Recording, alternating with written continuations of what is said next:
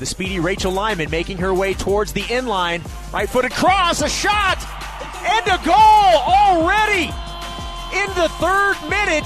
BYU gets on the board. A great assist from Rachel Lyman.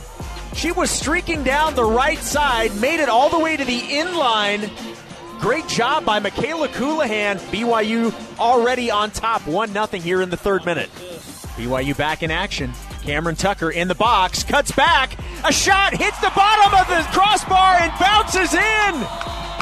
Cameron Tucker puts BYU on top 2 0 in the 31st. Brady with the left foot and puts it in.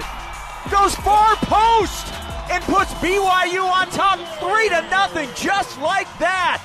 Back to back games, Lizzie Braby scoring for BYU. What an aggressive play that pays off for the Cougars. Here the end line across and a shot and a goal by SJ Affleck. A great cross and SJ Affleck was there to clean it up and put BYU on top 4 0. Already on the end line, cross into the box, a shot, and a goal! BYU scores again, this time in the 73rd minute. A great cross from the end line. Ashton Brockbank putting BYU on top 5 0. BYU will come away with it. Right footed cross, headed up and in! BYU adds their sixth goal of the evening on a header.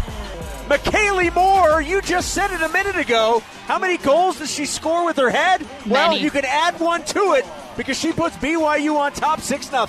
The Pacific defense will turn that away, kick it out of play, and that's going to do it from South Field. BYU in dominating fashion improves to 12 0 and 1. The Pacific Tigers fall to 3 and 10. BYU getting the win 6 to nothing.